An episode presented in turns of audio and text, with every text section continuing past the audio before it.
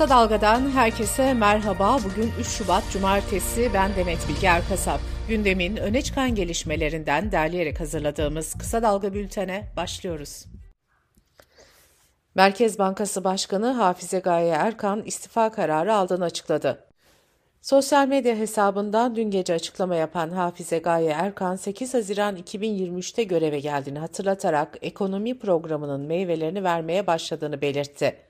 Son dönemde hakkında ortaya atılan iddiaları itibar suikastı olarak değerlendiren Erkan, Cumhurbaşkanı Erdoğan'dan görevinden affını istedi.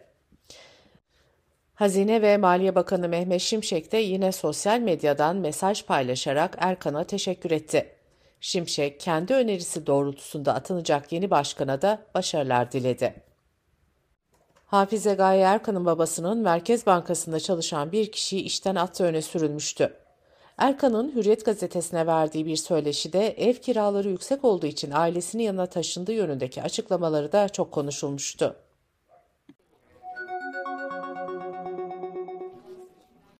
Kars'ta 3 yıl önce ailesiyle yaşadığı evde başından vurulan ve intihar ettiği öne sürülen 13 yaşındaki kız çocuğunun öldürüldüğü ortaya çıktı.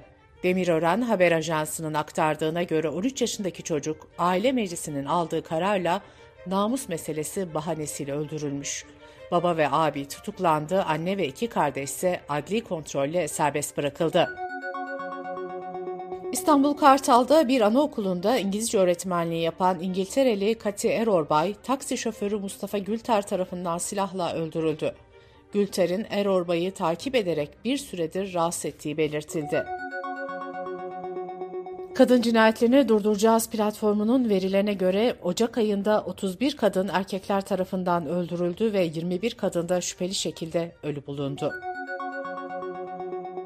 CHP 14 Mayıs'ta Türkiye İşçi Partisi Hatay Milletvekili seçilen Can Atalay'ın vekilliğinin düşürülmesinin iptali talebiyle Anayasa Mahkemesi'ne başvurdu.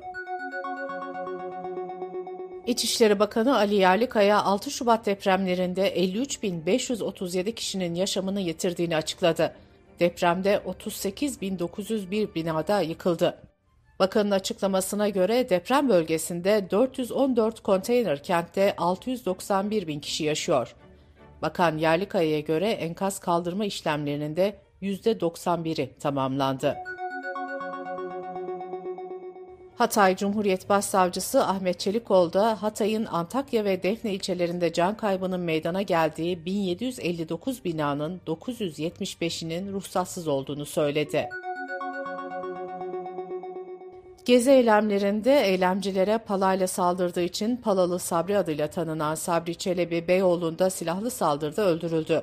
Çelebi'nin eski ortağının çalışanları tarafından öldürüldüğü belirtildi.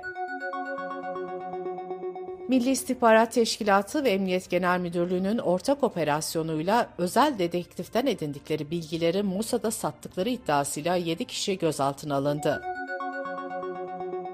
İstanbul Sarıyer'de Santa Maria Kilisesi'nde bir kişinin ölümüyle sonuçlanan silahlı saldırıyla ilgili mahkemeye sevk edilen 34 şüpheliden 25'i tutuklandı.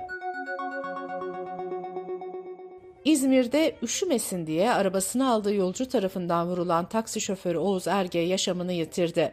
19 yaşındaki Delil Aysal'ın silahla vurduğu Erge'ye bazı insanlara güvenmeyeceksin demesi de kamera kayıtlarına girdi. 19 yaşındaki Aysal tutuklandı. Trabzon'da dünyaca ünlü turizm merkezi Uzungöl'de planlanan Millet Bahçesi projesi için Samsun Bölge İdare Mahkemesi yürütmenin durdurulması kararı verdi. Çalışma ve Sosyal Güvenlik Bakanı Vedat Işıkhan 13 ilacın SGK geri ödeme listesine alındığını duyurdu. İlaçlar arasında kanser, romatizma ve astım gibi hastalıklarda kullanılan ilaçlar da bulunuyor. Kısa Dalga Bülten'de sırada ekonomi haberleri var. İstanbul Ticaret Odası Ocak ayında İstanbul'da fiyatı en fazla artan ve azalan ürünleri açıkladı. Fiyatı en fazla artan ürün köprü geçiş ücreti oldu. Gömlek ise fiyatı en fazla azalan ürün olarak kaydedildi. Asal Araştırma Şirketi Türkiye Siyasi Gündem Araştırmasının sonuçlarını açıkladı. Türkiye genelinde 2000 kişiyle yapılan araştırmaya katılanların %64.4'ü Türkiye'nin en önemli sorunu nedir sorusuna ekonomi ve hayat pahalılığı yanıtını verdi.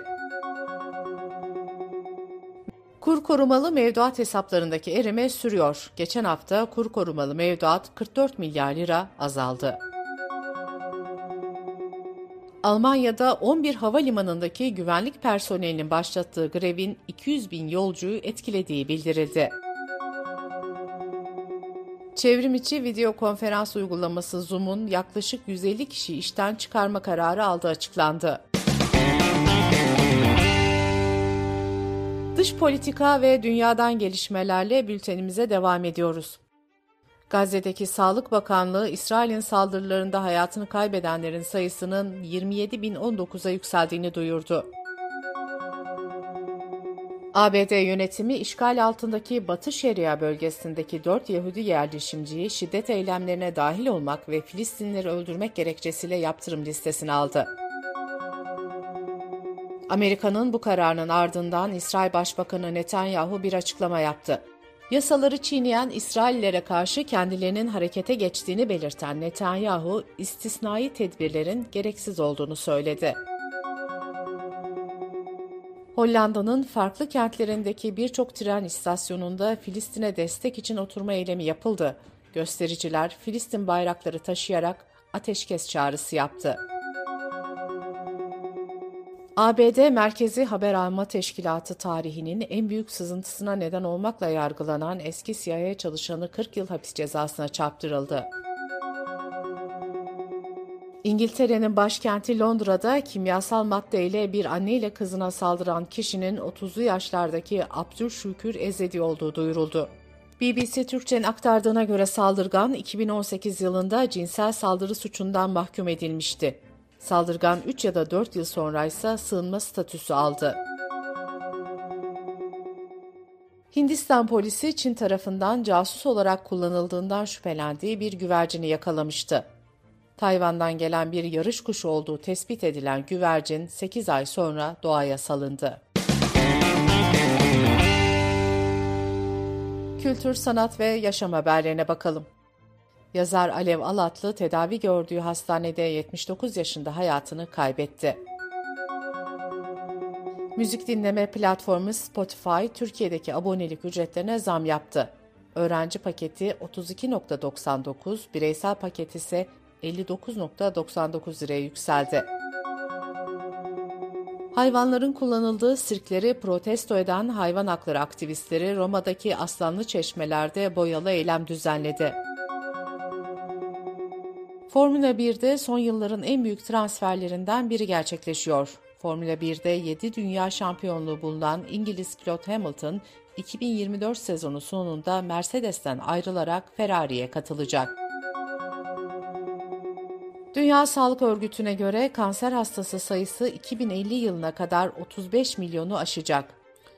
Bu sayı 2022 yılındaki vaka sayılarına kıyasla %77'lik artışa denk geliyor.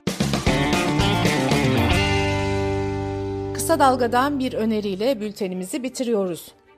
Mehveş Evin'le %100 yerelin konuğu Mahalleler Birliği'nin avukatı Erbay Yücak. Avukat Yücak, yaklaşan yerel seçimler öncesi mahalli idarelerin depreme hazırlığını ele alırken hukuksal eksikliklere dikkat çekiyor. Mehveş Evi'nin hazırlayıp sunduğu %100 yereli kısa dalga.net adresimizden ve podcast platformlarından dinleyebilirsiniz.